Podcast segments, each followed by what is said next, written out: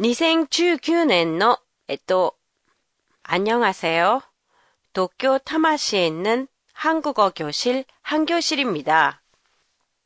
2019년 새해가 밝았습니다. 새해 복 많이 받으세요. 시청자 여러분의 가정에 행복과 건강 그리고 행운이 가득한 한 해가 되길 빕니다.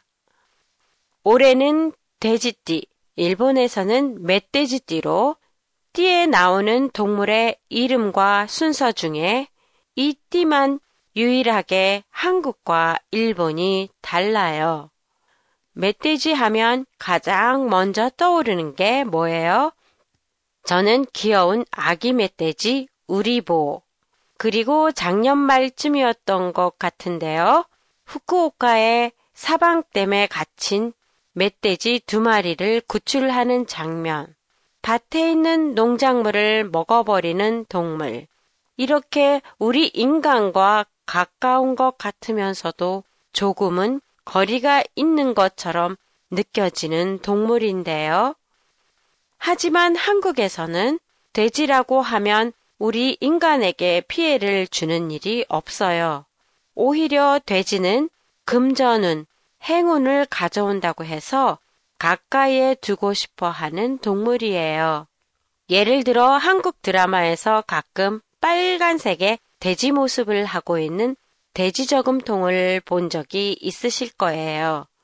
그리고 돼지 꿈을 꾸면 좋은 일이 생긴다고 해서 복권을 사는 사람이 많아요. 특히 신년 아침에 꾸는 돼지 꿈은 그 해에 좋은 일이 많이 생기는 길몽이래요. 이와는 반대로 돼지 표현도 있어요. 한국에서도 살이 찐 사람을 돼지라고 부르는데요. 왜 살이 찐 사람을 돼지라고 했을까요? 이유는 식용으로 사육되는 돼지는 살이 쪄야 값이 올라가기 때문이라고 해요. 살이 쪄서 지방이 많을 것 같아 보이는 돼지지만 실제로는 지방이 15%밖에 안 된다고 하네요. 한 교실의 페이스북 페이지에 가시면 오늘의 팟캐스트 내용을 일본어로 보실 수 있습니다. 팟캐스트에 대한 감상이나 의견도 보내주세요. 안녕히 계세요.